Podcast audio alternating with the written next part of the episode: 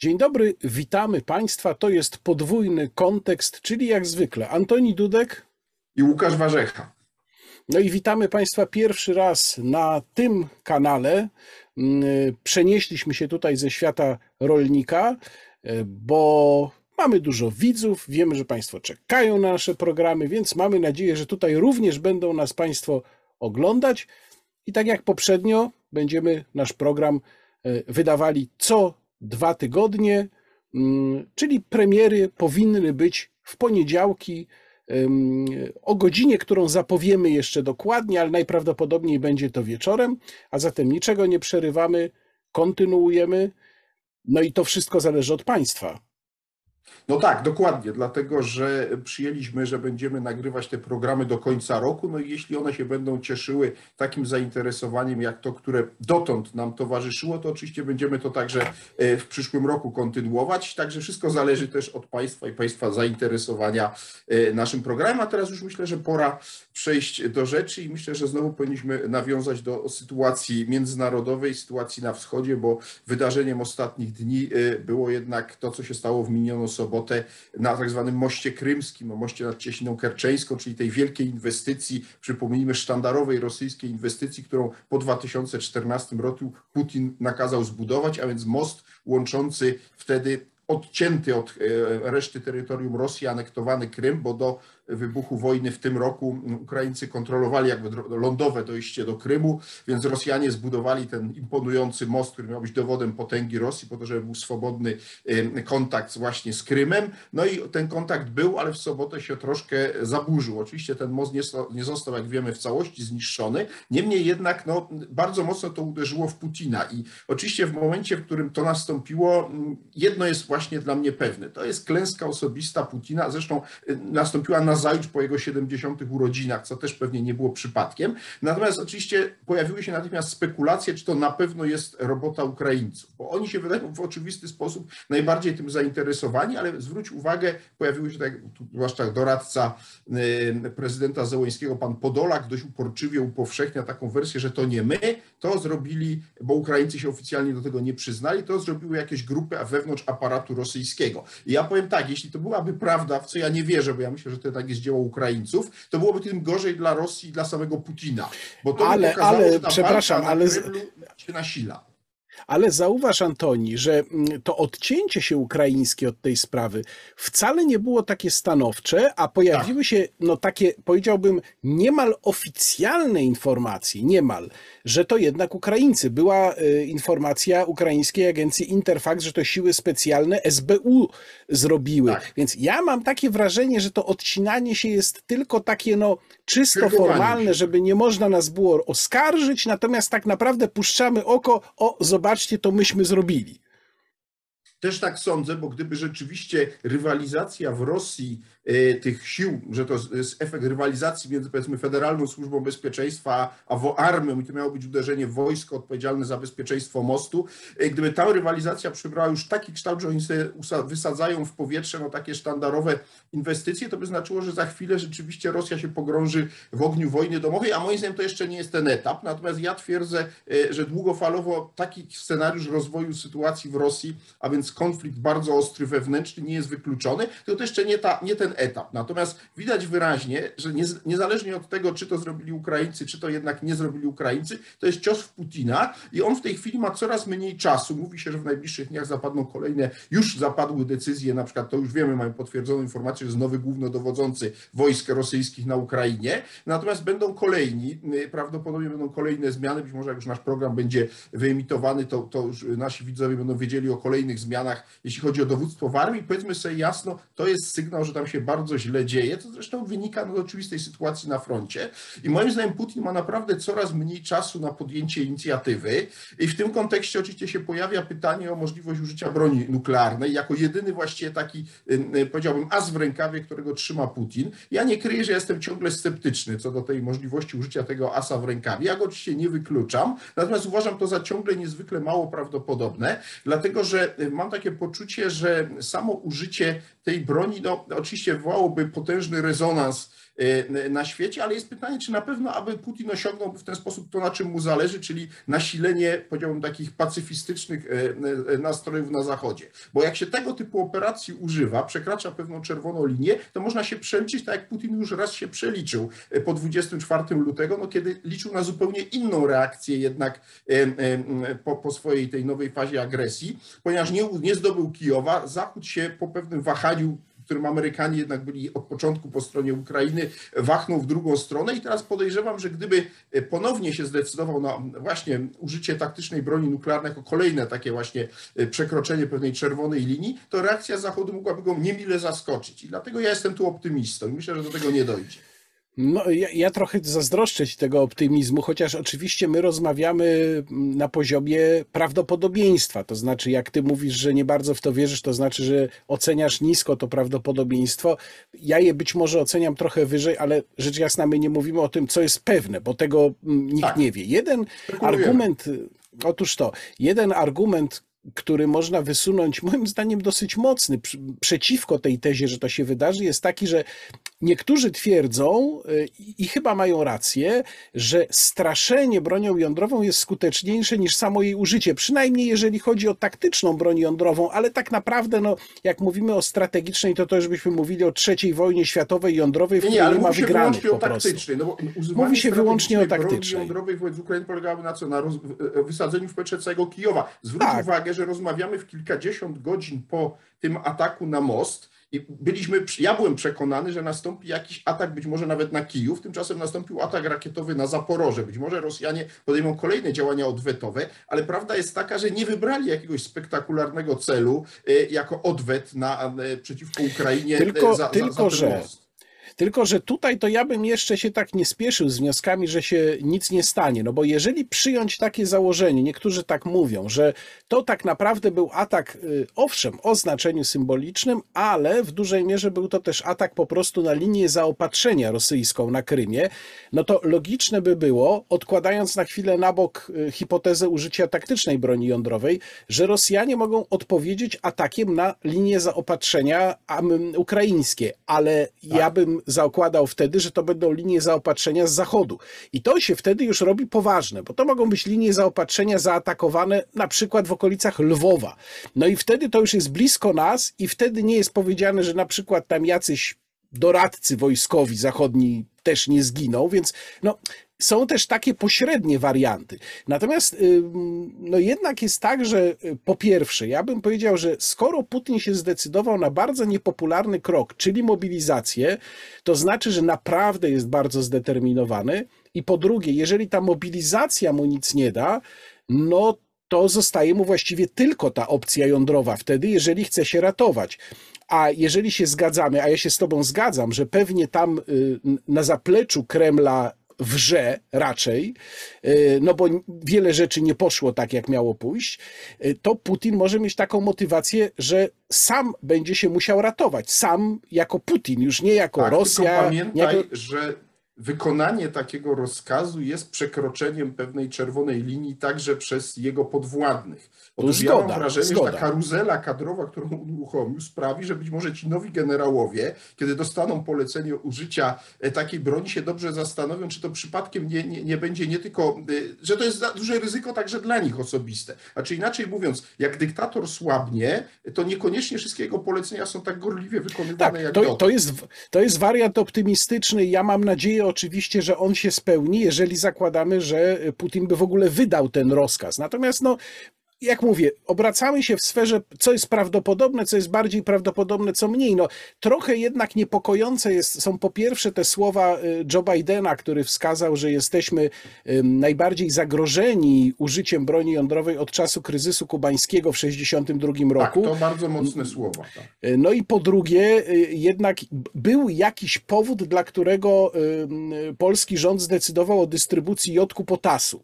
No, to, to jest ten element, który mnie prawdopodobnie prawdę mówiąc, w tym wszystkim najbardziej niepokoi i trochę mnie nawet dziwi, że wokół tej sprawy, tej operacji jest tak kompletnie cicho. Ona się dzieje zupełnie oficjalnie, były wyjaśnienia w tej sprawie Ministerstwa Spraw Wewnętrznych, ale to działanie, które w gruncie rzeczy można by odebrać nawet jako alarmujące, pozostaje gdzieś tak w tle i właściwie nikt się do tego nie odnosi w żaden sposób. Ale wiesz co, to mnie akurat nie dziwi, dlatego że ja uważam, że w tej sprawie trzeba zachować spokój. To działanie jest podjęte prewencyjnie ja się cieszę, że ono jest podjęte, bo wolałbym, żeby, y, y, mówiąc krótko, nie dystrybuowano tego, tego, tego środka. Niegdyś to był słynny płyn Lugola po katastrofie w Czernobylu, teraz to jest nazwany jodkiem potasu, żeby to nie odbywało się tak z dystrybucją węgla. Bo y, i tu myślę, że powoli czas, żebyśmy przeszli do, do nasze podwórko krajowe, no bo trwa bitwa o węgiel, tak to trzeba nazwać. Ona przejdzie tak do podręczników historii. Bitwa, którą wydał premier Morawiecki, że tak powiem, całemu polskiemu importowi i systemu logistycznemu. Dlaczego? No bo ja się upieram przy twierdzeniu, że tego kryzysu mogliśmy uniknąć, gdyby premier Morawiecki nie posłuchał Donalda Tuska, bo jak wiemy, premier Morawiecki z zasady robi zawsze odwrotnie niż Donald Tusk mówi, ale tym razem to Donald Tusk i opozycja nawoływała rzeczywiście i piętnowała e, już na przełomie marca i kwietnia rząd, że on ciągle nie wstrzymuje importu węgla z Rosji, chociaż nie musiał tego robić, bo unijne decyzje były takie, że to embargo miało być wprowadzone od sierpnia, no ale Mateusz Morawiecki postanowił pokazać opozycji, że rzeczywiście dobrze mu radzi i że przy okazji pokaże Europie, no i wprowadził to embargo i od tego się zaczęły kłopoty, choć to jeszcze nie był ten moment, bo to nie samo embargo było problemem. Embargiem, problem polegał na tym, że równolegle z tą decyzją o embargu nie podjęto tych decyzji o zakupie węgla gdzie indziej i ocknięto się dopiero w lipcu. No i tych paru miesięcy nam w tej chwili brakuje. Tak naprawdę tego węgla zgodnie z zapowiedziami e, premiera Morawieckiego będzie aż nadto i ja w to wierzę, ale gdzieś w okolicach lutego czy marca albo kwietnia no kiedy on już będzie, zwłaszcza w kwietniu, zdecydowanie mniej potrzebny. No i teraz cóż widzimy? No widzimy moim zdaniem, nie wiem czy się zgodzisz, ale z operacją jednak próby przerzucenia części odpowiedzialności za ten bałagan na samorządy, y, bo to tak należy nazwać tę akcję rządową, prawda, że tu samorządy powinny się angażować. Oczywiście opozycja to natychmiast podchwyciła, zwłaszcza te samorządy kontrolowane przez przez Platformę Obywatelską urządziły demonstracje w Warszawie pod hasłem samorządy nie są od dystrybucji węgla. No i tu można powiedzieć, że samorządy mają rację, choć ja uważam, że sytuacja jest dramatyczna i pewnie jeśli można coś w tej sprawie zrobić, e, żeby obywatele nie marzli, to, to trzeba to robić, tylko no, trzeba też powiedzieć jasność, że to rząd zawalił tu w 100%. No tak, tylko że od y, podjęcia decyzji o tym, że to samorządy mają dostać nowe fakultatywne zadanie, bo mm, na razie to jest tak przedstawiane, że to będzie zadanie fakultatywne, a nie zadanie własne, obowiązkowe samorządów, y, no to przecież węgla nie przybędzie, bo tam w ogóle jest taka dziwna kombinacja, to znaczy najpierw rządzący próbowali udowadniać na podstawie już istniejących przepisów, że y, zapewnienie węgla jest obowiązkiem samorządów, ale to się w ogóle kupy nie trzyma, bo gdyby tak było, to na podstawie tych dwóch ustaw, które rządzący przywoływali, ustawy o samorządzie gminnym i ustawy prawo energetyczne, samorządy już od dawna by musiały dystrybuować tam węgiel, pelet czy czym, czym tam się kto ogrzewa, a przecież tego nie robiły nigdy. I mowa jest w tych ustawach o zapewnieniu ciepła. Tam jest takie sformułowanie użyte, nie opału, tylko ciepła.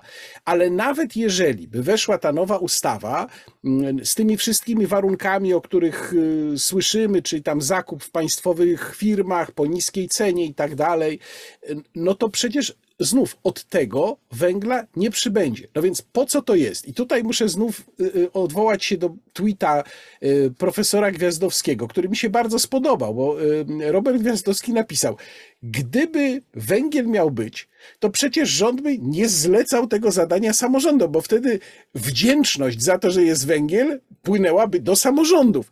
Tu chodzi o to, że węgla nie będzie i rząd to doskonale wie i dlatego zleca to zadanie samorządom.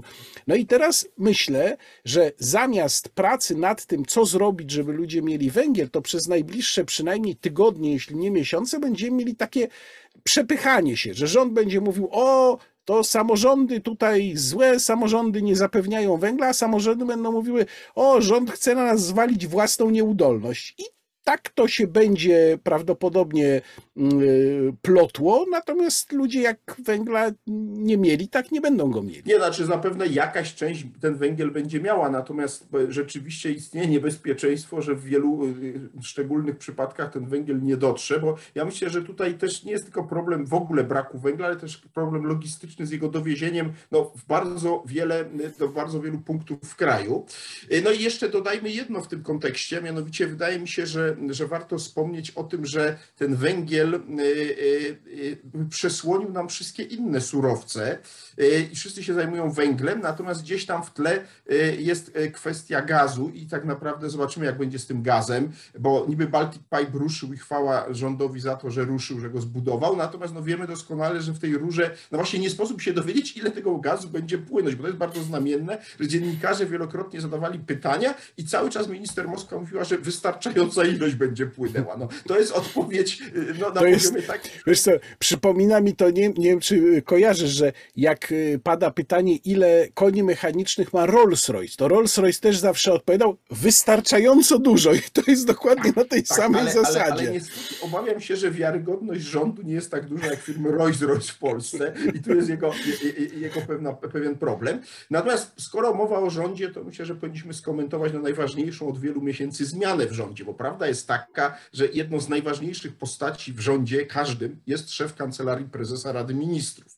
No i tutaj od czasu naszego ostatniego spotkania doszło do zmiany, jak wiemy, no od dłuższego czasu atakowany za mm, rolę, za schakowanie swojej skrzynki pocztowej e, szef KPRM-u Michał Dworczyk w końcu podał się do dymisji. I tak, samo, sam sposób, w jaki się to odbyło, zasługuje na uwagę, bo mm, to było tak, że oto nie premierowi dano ten przywilej, choć to jest szef jego kancelarii, żeby ogłosić, nawet nie Michałowi Dworczykowi dano ten przywilej, żeby jako pierwszy poinformował, że rezygnuje, tylko niezawodny herold Jarosława Kaczyńskiego, e, mój ulubiony wicemarszałek Ryszard Terlecki ogłosił, że minister Dworczyk wkrótce złoży rezygnację. Co też i nastąpiło na zajutrz, mimo że jeszcze wystawiono premier, e, rzecznika rządu pana Millera, który po południu tego dnia, kiedy Terlecki e, to powiedział, powiedział, że on o tym nic nie wie i minister Dworczyk, prawda, urzęduje. No w końcu jednak okazało się, że jak Terlecki coś mówi, to tak jest i warto to zapamiętać, że to jest bardzo wiarygodny e, źródło informacji o tym, co realnie się dzieje w rządzie. No i cóż, i tu chcę powiedzieć o ministrze Dworczyku jedno. Ja uważałem, że to był bardzo sprawny e, urzędnik z tych pisowskich najbardziej jest chyba sprawny, ale zdumiało mnie sposób, w jaki on sam się pożegnał. I chcę Ci powiedzieć i też naszym słuchaczom, bo się przygotowałem do tego, jak on się pożegnał, w- jak wymieniał swoje zasługi. I mnie, na mnie zwłaszcza ogromne wrażenie zrobiła następująca informacja, którą, pod, pod, e, e, którą po- podał na koniec swojego urzędowania, żeby pokazać skalę swojego sukcesu. Otóż mianowicie powiedział tak, kiedy obejmowałem funkcję w KPRM, a było to prawie 5 lat temu, przypomnijmy w grudniu 2017 roku, pracowało w kancelarii premiera nieco ponad 650 urzędników z budżetem 193 miliony. Dziś zatrudnionych jest 1320 osób, a budżet wynosi 1 miliard 460 milionów. Czyli jest, jak policzyłem, prawie 8 razy większy niż jak Dworczyk zaczynał e, karierę. No i można powiedzieć, że na gruncie KPRM-u tam wszyscy powinni zawyć, no bo budżet mają ogromny. Natomiast czy my powinniśmy być tak z tym zachwyceni? Oczywiście, na usprawiedliwienie ministra Dworczyka powiem, że w trakcie tych pięciu lat KPRM połknął między innymi pion europejski MSZ-u. Połknął e, pion polonijny w kancelarii Senatu, która oczywiście opanowana przez opozycję, nie mogło się już Polonią zajmować. Trzeba było zabrać marszałkowi Grodzkiemu zajmowanie się Polonią, żeby to rząd dalej kontrolował. No i wreszcie połknięto całe Ministerstwo Cyfryzacji. Jest tylko pytanie, czy to rzeczywiście wszystko jest miarą sukcesu ministra Dworczyka, bo ja mam tutaj poważne wątpliwości, czy to naprawdę e, powinniśmy mierzyć miarę sukcesów urzędnika z puchnięciem e, urzędu, którym kierował przez kilka lat. Bo moim zdaniem to raczej muszę- odwrotnie. Tu muszę powiedzieć, Antoni, że mnie zaskoczyłeś, bo ja tej wypowiedzi nie znałem i zaskoczyłeś mnie nie tylko dlatego, że y, no, dla każdego chyba tak przytomnie patrzącego na państwo to nie jest powód do chwalenia się, ale również dlatego, że właśnie minister Dworczyk, też przeze mnie uważany za jedną z najsprawniejszych, ale też podkreśliłbym to najrozsądniejszych osób, takich no spokojnych i dosyć wyważonych e, w tym środowisku, mógłby się pochwalić innymi rzeczami, na przykład dosyć sprawnym zorganizowaniem akcji szczepień. Już abstrahując teraz od tego, jakie my mamy zdanie na temat tego, co Tak. się wtedy działo, bo tu się pewnie różnimy, ale jednak trzeba przyznać panu ministrowi Dworczykowi, że jak na sytuację tamtą poradził sobie z tym całkiem nieźle, więc chwalenie się tym, że zatrudnił więcej urzędników i budżet wzrósł jest no trochę dziwaczne. Natomiast chyba warto jeszcze zastanowić się nad powodami tej dymisji, no bo ty powiedziałeś o schakowaniu skrzynki pocztowej, skrzynki mailowej Michała Dworczyka i to był zarzut, który był w tych kręgach wewnątrz koalicji wysuwany przeciwko niemu najczęściej. Ale jednak ja odbieram tę dymisję przede wszystkim jako cenę, którą musiał zapłacić Mateusz Morawiecki za załagodzenie sporów i utrzymanie się na stanowisku. Była taka rozmowa z dosyć śmieszny wywiad, w ogóle śmiesznie przebiegający w Polskim Radiu 24 z Jarosławem Kaczyńskim. Przeprowadzał go Jerzy Jachowicz i tam padło pytanie w pewnym momencie o to, czy to jest prawda, że jest konflikt pomiędzy wicepremierem Sasinem a premierem Morawieckim. I bardzo wstrzemięźliwie Jarosław Kaczyński powiedział, że na e, spotkaniu e, kierownictwa partii obaj panowie siedzieli naprzeciwko siebie i bardzo sympatycznie ze sobą rozmawiali. I to była cała odpowiedź. Natomiast no, jednak ta cena, e, którą musiał zapłacić Mateusz Morawiecki, biorąc pod uwagę, że Michał Dworczyk był jego być chyba najbliższym współpracownikiem, jest dosyć porażająca, zwłaszcza jak się weźmie pod uwagę, że zastąpić go ma Marek Kuchciński. No właśnie. Tutaj... To jest ta zamiana, która po prostu budzi no, wręcz zdumienie, ale też moim zdaniem pokazuje, jak jednak słaba jest pozycja Mateusza Morawieckiego. Tak, oczywiście tu całkowicie zgadzam się, o ile y, y, jakby no, osłabiała pozycję Dworczyka afera mailowa, to osłabiają przez wiele miesięcy, a to, że ostatecznie Dworczyk został zmuszony do dymisji, to jest, masz rację, efekt pewnych e, e, e, rozstrzygnięć wewnątrz kierownictwa PiSu i tutaj zgadzam się, że to osłabia pozycję premiera, który próbował się zresztą dość nieudolnie ratować, oświadczając, że Marek Kuchciński jako szef KPRM-u to jest jego, uwaga, autorski pomysł, że to on go wymyślił, w co chyba naprawdę wierzy tylko e, e, no, e, grupa przedszkolaków i może jakichś najbardziej fanatycznych zwolenników pre, premiera Morawieckiego. Natomiast każdy, kto z boku na to patrzy, zdaje sobie sprawę, że Marek Kuchciński kompletnie do Mateusza Morawieckiego nie pasuje i to nie ze względów pokoleniowych, bo wiemy, że premier raczej woli młodszych, bardziej dyspozycyjnych współpracowników, ale po prostu w sensie mentalnym to jest człowiek z zupełnie innej rzeczywistości. Niemniej jednak cię zaskoczę, premier, czy inaczej rzecznik rządu, pan Piotr Miller, zarekomendował Marka Kuścińskiego w niezwykły sposób, to znowu cytat, a mianowicie powiedział, że ma duże zaplecze, jeśli chodzi, ma duże zaplecze, jeśli chodzi o zaplecze analityczne. I dalej e, dodał, że to zaplecze eksperckie, profesorskie, które od lat analizuje różnego rodzaju e, kwestie programowe dla PiS. I teraz to zaplecze Marka Kuchcińskiego będzie zaplecze premiera Morawieckiego. Także najwyraźniej możemy się spodziewać, e, no, że tak powiem, odbicia wyższego premiera, jakichś nowych pomysłów na to, jak wyjść z e, impasu. No oczywiście ja sobie kpię i żartuję, bo, bo wiemy doskonale, że Marek Kuchciński nigdy niczego nie zaproponował, czego by wcześniej nie uzgodnił z prezesem Kaczyńskim i będzie po prostu tylko i wyłącznie nadzorcą po prostu Mateusza Morawieckiego z ramienia prezesa Kaczyńskiego. Ja się tu nie spodziewam po nim jakichkolwiek fajerwerków programowych. A ja ciekaw jestem, Antoni, co myślisz o tym, y, y, że to się dzieje wszystko jednak w okresie już trwającej kampanii wyborczej i właściwie wszystkie takie zmiany trzeba również analizować w kontekście tego, jak to będzie wpływało na sprawność maszyny partyjnej w tym dobiegu do wyborów. No i tutaj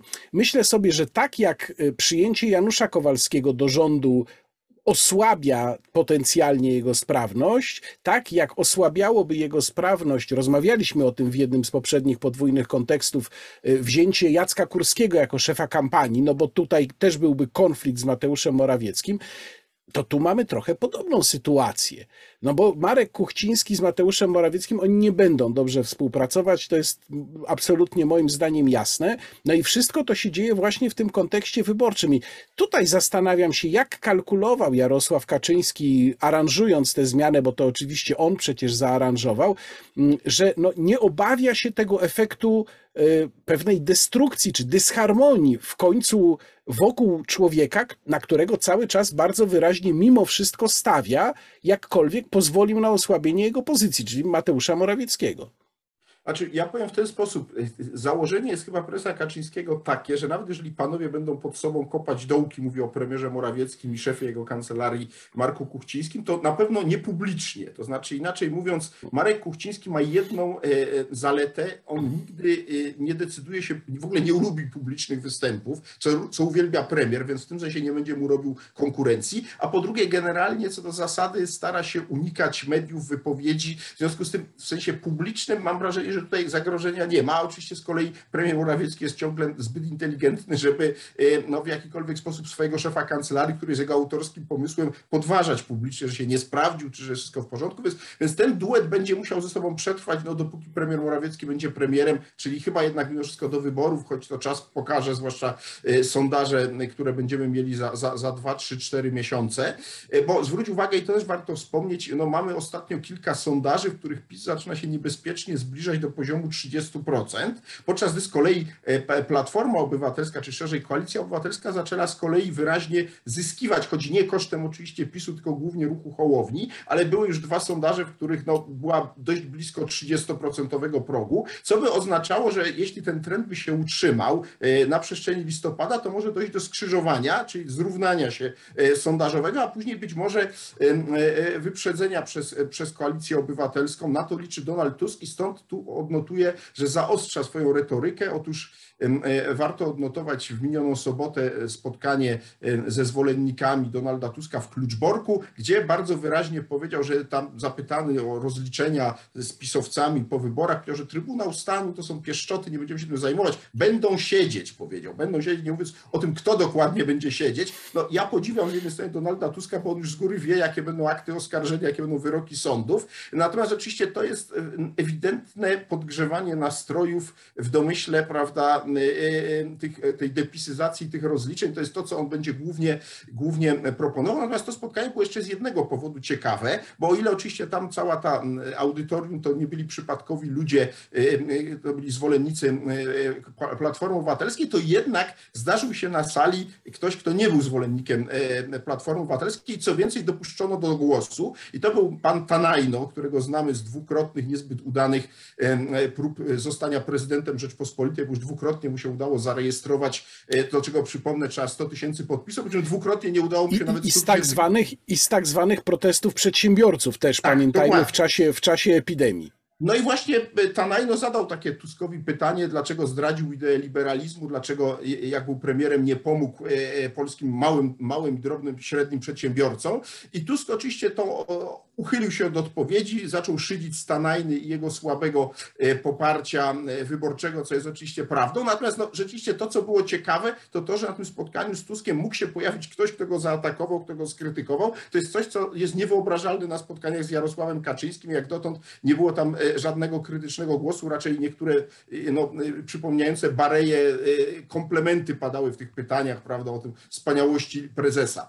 Więc, więc to jest też warto na to zwrócić uwagę, natomiast dla nas istotne jest jedno. Donald Tusk idzie bardzo mocno w kierunku retoryki bardzo ostrych rozliczeń. To mówienie o wsadzaniu działaczy PiSu do więzień po przejęciu władzy, no pokazuje nam, z czym będziemy mieli do czynienia w najbliższych miesiącach. Myślę, że tutaj będziemy mieli po prostu najkrócej mówiąc coraz ostrzejszą retoryką. No i zobaczymy, jak się to skończy. Ja nie kryję, że ja bym wolał od Donalda Tuska się dowiedzieć, jakie on ma pomysły choćby na walkę z inflacją, bo, bo może PiS ma pomysł taki oto, żeby dosypywać pieniędzy i to jest ich pomysł w formie kolejnych tarcz antyinflacyjnych, to już wiemy. Natomiast Donald Tusk się wykręca od odpowiedzi, jak z tą inflacją on by zamierzał Nie, walczyć, gdyby An- został premierem. Antoni, to nie jest prawda, co mówisz, bo ja przecież słuchałem Donalda Tuska i wiem, jaki on ma pomysł na walkę z inflacją. Pomysłem Donalda Tuska na walkę z inflacją jest to, żeby wziąć za kołnierz Adama Glapińskiego i wyrzucić go z NBP-u. No i wtedy, zdaniem Donalda Tuska, inflacja spadnie i ja naprawdę nie przesadzam, bo niemal dosłownie tak Donald Tusk na niektórych swoich spotkaniach to tłumaczył.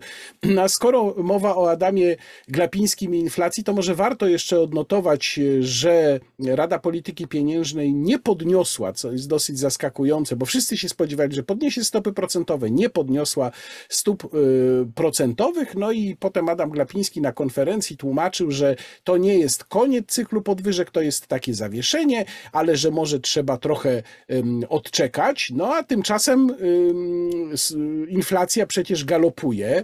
I, i, i y, ja mam, prawdę mówiąc, taką tezę, hipotezę, że no, Rada Polityki Pieniężnej jednak zdominowana przez tych członków, y, którzy sprzyjają generalnie władzy, nie wiemy jak wyglądało głosowanie nad tymi stopami procentowymi, więc no tutaj trudno powiedzieć. Myślę, że to nie była jednomyślna decyzja. Y, może myśleć po prostu o tym, żeby nie podnosić oprocentowania y, rządowego długu.